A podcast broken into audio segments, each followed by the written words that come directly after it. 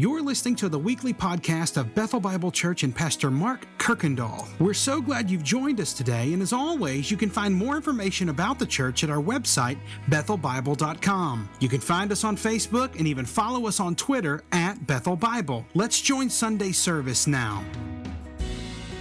So, this section this morning, I would title it Love for Others. And love is this idea we hear as children, and then we spend our lives kind of growing and beginning to try to understand what is this idea of love. In fact, this last week, uh, our middle daughter, Ophi, she asked her mom, she said, Mom, do you love dad like you do us? You know, so we begin trying to explain this idea of, well, no, not really, it's different, but there's all these kind of things. So then that got me thinking. Kids probably do know a lot about love. And so there's little Billy, he's four. He said, when someone says your name differently than everyone else, you know your name is safe in their mouth. That's love. Now, he's probably had his middle name called a lot of times, and that's probably what he's thinking of. Or there's little Terry, she was only four. She said, Love's what makes you smile when you're tired. And some of you have that this morning. I know you lost an hour last night. Or Audrey, she's seven. She said, When my mom sips dad's coffee in the morning to make sure it's good, that's what love is. Or little Noelle, she's seven. She said, Love's when you tell a boy you like his shirt and then he wears it all the time. That's what love is. But my favorite has to be from the wise Carl at age five. He said, Love is when a girl puts on perfume, a boy puts on cologne, and they go out to eat and smell each other. And uh, see, there's all kinds of ways to define love. And so I want to give us a definition this morning. And then let's go to the scriptures and see if that is accurate. And here's the definition Love is doing whatever it takes to give people what they need the most. Not what they want, but what they need the most. That love is doing whatever it takes to give people what they need the most. And so this morning, I'm going to pull out nine things about love from this passage. And we're going to begin in verse 9 with the first thing. It says, and I teach from the ESV. Um, if you're wondering, I think it's a great translation. Um, so here's how it reads in the ESV Let love be genuine, mean to be real, to be authentic, uh, to be sincere. But notice it just says let love, but it would really mean to let your love be genuine.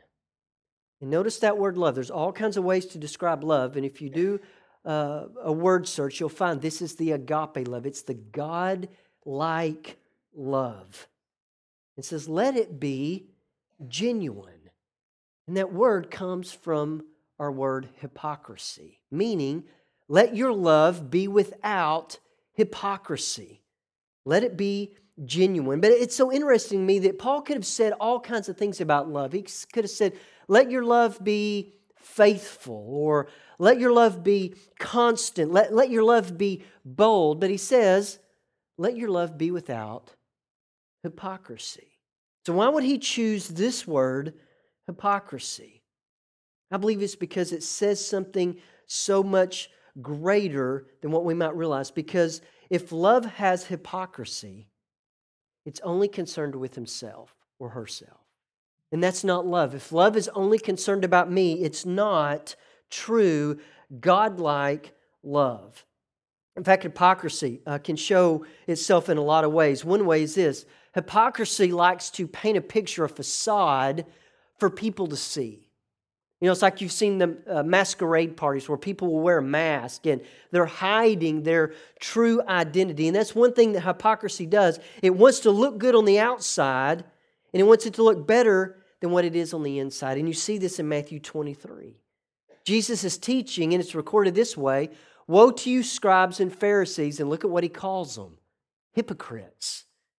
He says, For you are clean on the outside of the cup and the plate, but inside it's full of greed and self indulgence. It's only concerned with itself. Then in verse 27, he goes on to say, Woe to you, scribes and Pharisees, and again, hypocrites. You are like whitewashed tombs. You look beautiful outwardly, but within, you're full of dead people's bones in all uncleanliness. So, love cannot be true love if it's hypocrisy because it's only concerned with painting this, this fake facade, this picture that isn't reality.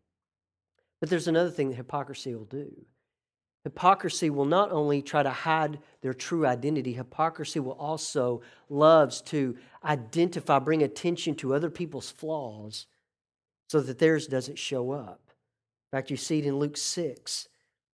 It's teaching us, and it says, How can you say to your brother, Brother, let me take the speck out of your own eye, of your eye, when you yourself don't see the log that is in your own eye? And notice what he calls them, you hypocrite.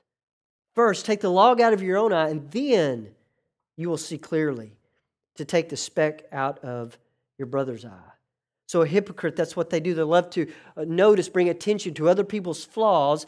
So, hiding, not bringing attention to their own. And so, it's not love if it's full of hypocrisy. Then Paul begins showing us what love is. And here's the second thing. So, love's got to be genuine without hypocrisy. The second thing is Love stands up for good and against evil. Because look at what it says at the end of verse 9 Abhor what is evil. And in that word, it means to hate exceedingly. So there is a righteous, a right hate, to be horrified by it. We should hate evil. But hold fast, it means to cling to, glue yourself to, Hold tightly to what is good. But what is the good and what is the evil that we are to cling to and to hate? Here's what we have to understand is that evil is not defined by what I hate. And good is not defined by what I like or I love because I abhor sweet potatoes. And I listen, I've tried them all different ways and it should never have been created. I hate, loathe sweet potatoes. But a sweet potato is not evil because I abhor it. Now, I love coffee, but that doesn't make coffee good. Fact, if you're allergic to coffee, it could be pretty bad, or you have a, a reaction to caffeine. God bless you. But I mean, uh, it's so good and evil is not defined by what I think is good or what I like or what I don't like In fact, the standard for love is what we saw back in verse 2 of this chapter. Remember, it says, Do not be conformed to this world, but be transformed by renewing of your mind, that by testing you may discern or know what is the will of God, what is good and acceptable and perfect. We have to know that God is the one that decides what is good and evil, and He has given us some things to love. We're to love God. We're to love others. We're to love the gospel. We're to love serving and building up the church. We're to love forgiving other people. There's all kinds of things that God tells us to love. And there's also on the flip side, there are things that you are and rightly should hate. You should hate pride, arrogance, hate idols, lies, death, murder, sin. There's all kinds of things that rightly we are to hate. But when there is no God, then we become the ones that get to define what good and evil is. Without Him, good and evil is simply in the eye of the beholder. And just last month, I, I remember this coming front and center was something I saw and how the world is taking things that we should hate and setting them up as something that we should absolutely love. I didn't see it live, but it kind of swept through social media, so I got a glimpse of it. And it happened during the Golden Globes.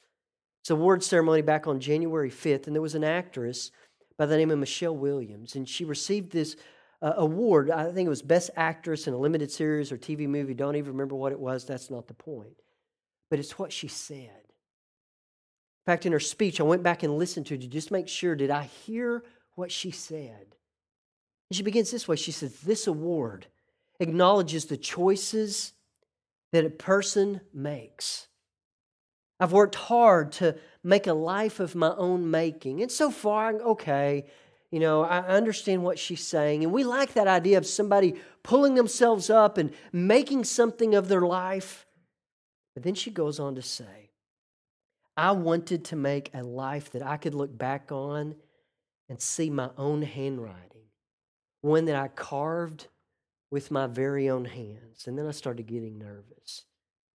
But then it's what she said next was the most shocking. She said, I could not have done this. And I never would have achieved this award without using my right to choose. And she was speaking of abortion. She went on to say, I implore all women to vote in your own self interest. And what a picture of somebody with no God that gets to now define for themselves what is good and what is evil. And there are many things we should hate, and I think abortion is absolutely one of those that Christians, believers, should hate. Now, I don't hate her. I began praying for her that night.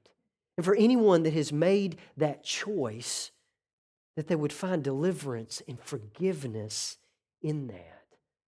But for her to set up something as good as I never would have achieved this, I never would be where I am today if I had not exercised that choice. So the point is, where there is no God, we then become the ones that define what is good and evil. But as believers, we must recognize that God is the one that determines that. And so love stands up for what is good and what is evil in God's sight. Here's the third thing that love is love is committed to others. Because look at verse 10. It says, Love one another with a brotherly affection. This is another form of love. It means to be committed, to be devoted to, a, a, a family kind of love. And then he says, There is one race to win, not how many come to your Seder, even though we did win that. It says, Outdo one another in showing honor.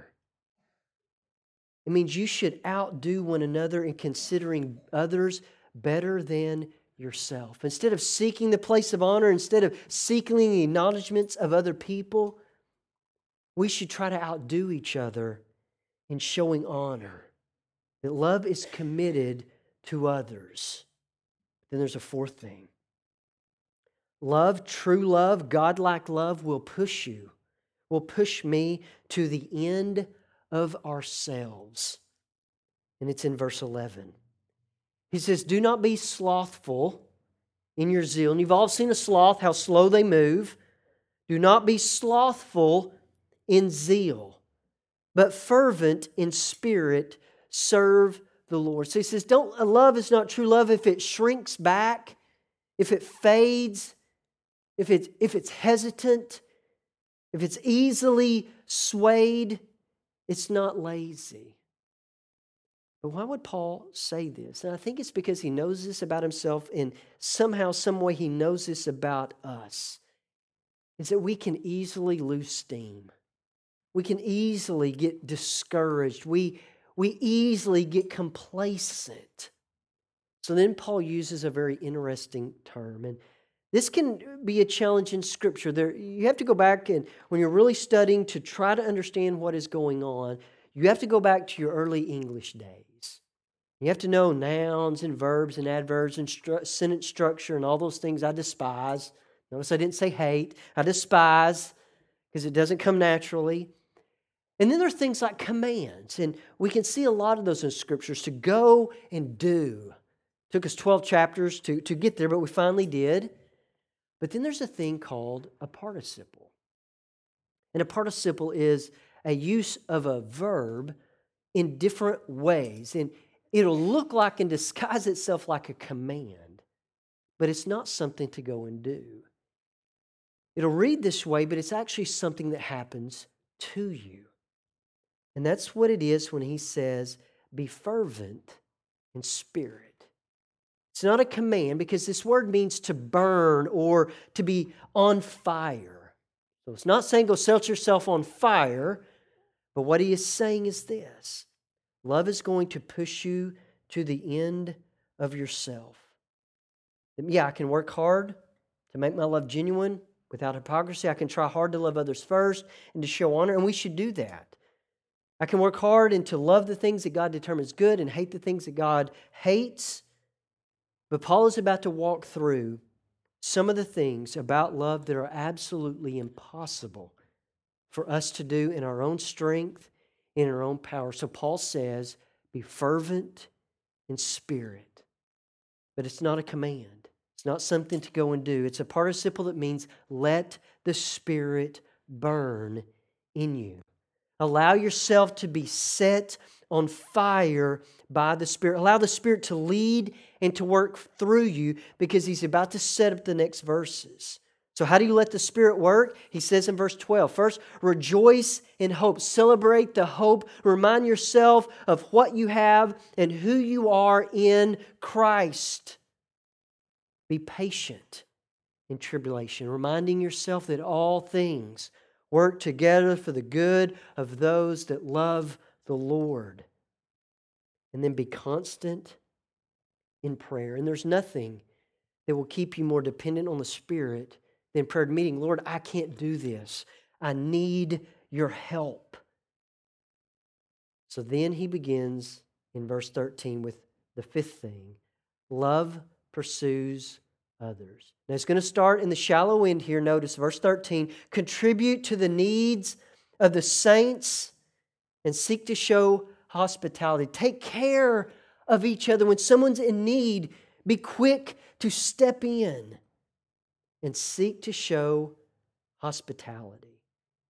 This hospitality is an idea of opening up your lives to other people. Not just those that you know well and you enjoy being around. And it literally means to entertain strangers, people that you don't know well or don't even know. But notice it also means to not just wait on others to show up, it means to go out and to bring them in. In fact, if you have an NIV, it'll say something, it says practice hospitality. Meaning something that you're going to have to kind of do over and over again because the first time you open up your life to someone, you're going to be nervous and anxious. Things may not go as you had planned, but you keep working at it and working and practicing and practicing. So, a love that you cannot do on your own, he says, hospitality, but it's just the shallow end of the pool because these next two sections are where it really gets hard. In fact, this there's probably an area in which Christians are called to rise above what would come naturally. It's these next two sections. And this is where Paul is going to call us to do something that will not come natural and you cannot do without the aid and the empowerment of the Spirit. Because the sixth thing is this love calls us to bless those that are hard to bless. Look at verse 14. Bless those I wish it said those that were easy to bless or those that liked me. It says, Bless those who persecute you, bless those that are against you. Bless and do not cause them harm. In fact, the root word of bless, it's the word eulogy. In fact, the Canes are gathering this afternoon for the funeral of his mother. A eulogy is what you often hear at funerals where someone's going to stand up and they're going to say nice things. They're going to bless the person and, and bless their family with their words. So, believers, Christians are called to find something good about everyone, no matter what they have done to bless them. And my mother in law is one of these. It's like she's never said anything bad about anybody. If she has, I've never heard it. And I've made it a game to try to get her to say something bad about someone. Finally, she'll say, Mark, in her kind voice. She just knows better than I that we are to bless other people. And I remember one day I got to experience this or watch it happen. And one time I thought I could be a teacher, and I was mistaken. Um, I was teaching junior high math and uh, realized that seventh graders can smell pretty bad at times, uh, but you can't light candles in class now and all that kind of stuff. And but I was teaching junior high math, and it's so interesting. If you're a teacher, you know this. Um, you kind of know the kids before they get to your class because teachers talk. Oh, you're going to love this. Oh, this kid, oh, beware. And it happens. And I can remember hearing about this kid, and I remember thinking, oh, no, I hope he doesn't get put in my class. Sure enough, he did. But there was a teacher that I taught with in this area, and I noticed how he started treating this young man. He started saying positive things and speaking words of blessing into his life, telling him things he's probably never heard, never heard at home. And all of a sudden, there was this dramatic change in this kid. And so it's easy to bless someone that's nice or for us, but it's completely unnatural to bless someone who is against us. To say something good about someone that's hurt us, caused us pain and sorrow, and even persecuted us. It takes a grace as any calling ever did because it is not a natural tendency. And so, in fact, I think the only way this can happen is to remember something. Is to take this and to hide it deep down into our hearts that at any time we could remember this. That you and I, we will never have to forgive anyone. You'll never have to be more gracious. And you will never have to be more patient than God has been with you. And that's so true. I mean, when I'm at my boiling point and I'm as angry as or angry I thought I could ever be, I had to try to remind myself in this moment, I will not have to be more forgiving and more gracious and more patient than God has been with me. So Paul paints a picture for us in verse 15. And notice context, context, context. You've probably heard this verse. Hey, rejoice with those that rejoice, weep with those that weep. Live in harmony. And we like to think, he's thinking about people that it's easy to have harmony with and it's easy to rejoice with because there's this kindred spirit. But in context, it's not that. It's those that are against us, those that, that don't have our best interests in mind. Get to the place that you can rejoice with them. You can weep with them. Live in harmony with one another. Do not be haughty, but associate with the lowly. Never be wise in your own sight.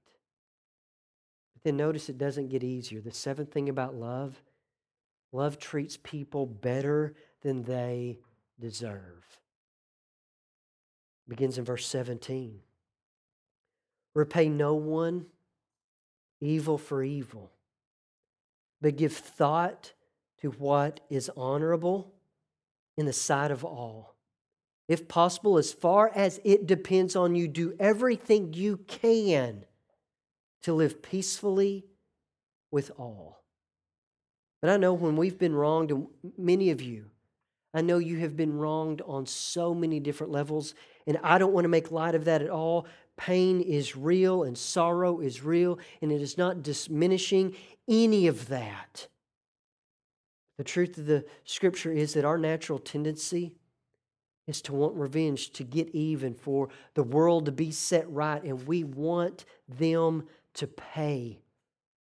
And the good news is, God has given us a structure, a system where hopefully that can happen. But the moment that we repay evil with evil, immediately we lose the battle to evil and it wins. So we are to do everything we can to live in peace with everyone, no matter how painful or unfair it might seem. But I want to be honest. Getting along with people, being forgiving, turning the other cheek, going the extra mile, isn't it easier when guilty people are humble and repentant and, and we can see our pain reflected in their sorrow? It is so much easier.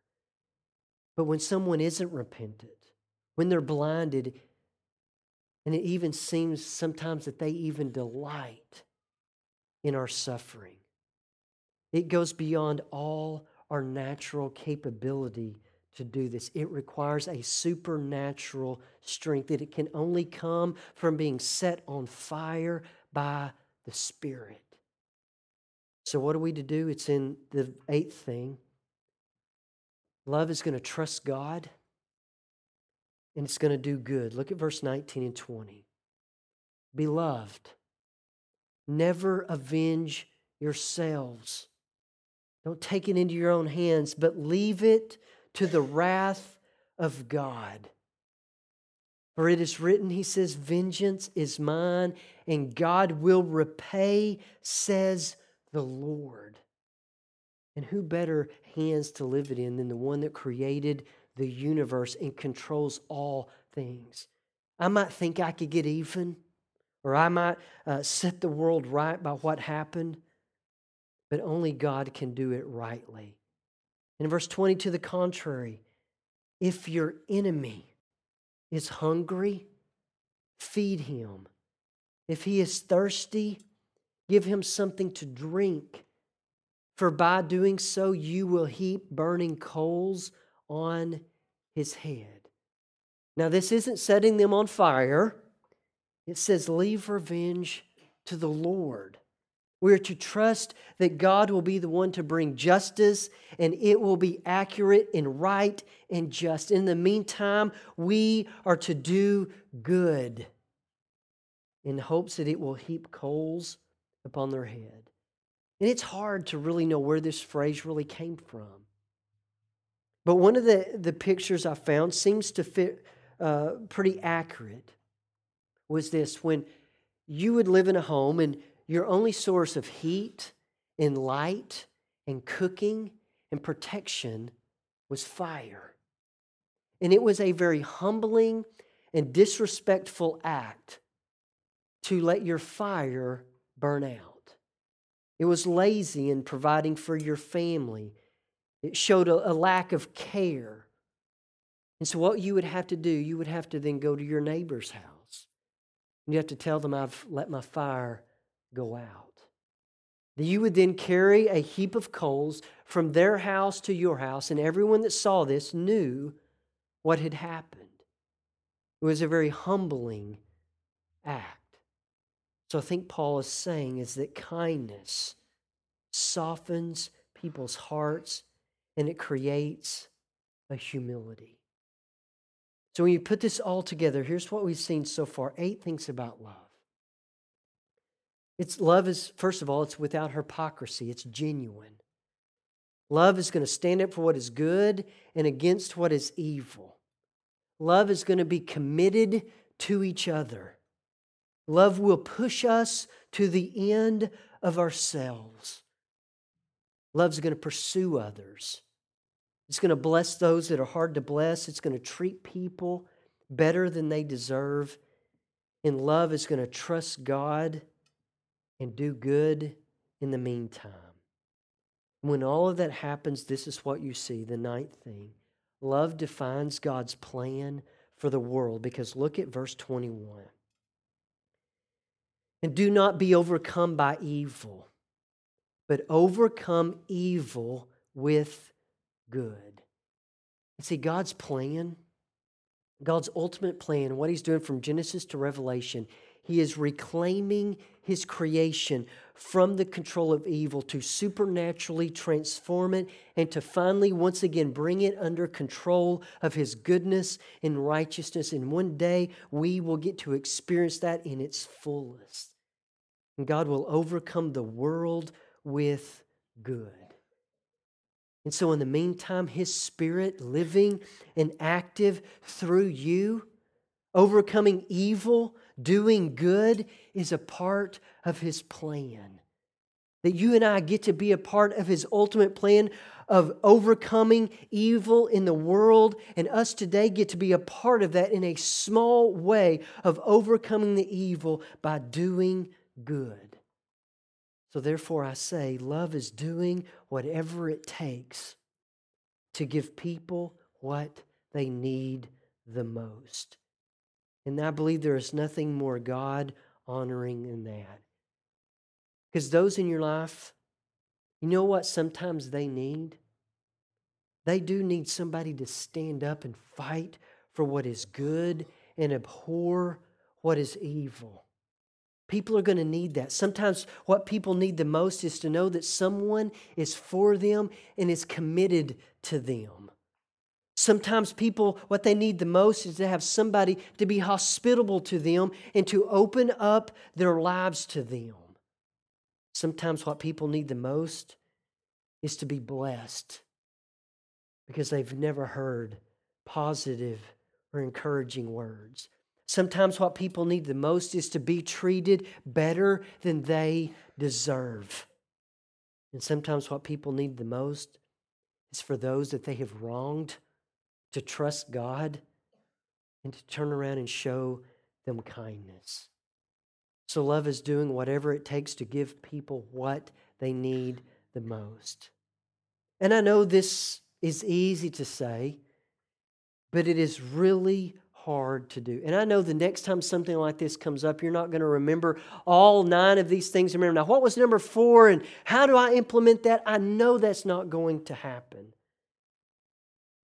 But there is one you can look to. When this happens in your life and someone needs love, our only hope is to cling to the gospel and to realize that all of this has, first of all, already been done for us in Christ. Because you know what? He stood up and fought for what is good and he hated evil. You need to know Christ is more committed to you than you will ever be committed to him, and he will never give up. Christ invites you into his life to give you life. He has treated us better than we deserve. Christ trusted the Father. Instead of seeking vengeance, he trusted his Father by laying his life down on the cross, not just for the sin of others, but for each and every one of mine. So, the only way for our love to be genuine or without hypocrisy is to first of all know the love of Christ that he has for you, that it is genuine, it is without hypocrisy. That is the only way we can show that love to other people. And I pray by the grace of God, we can do that to be a part of His plan of reclaiming the world. Thanks again for listening to the podcast today. We hope that you were blessed and encouraged. And if you have any questions or comments, we want you to let us know. Simply send your thoughts to questions at bethelbible.com. Thanks for spending time with us, and be sure to join us next week on the Bethel Bible Podcast.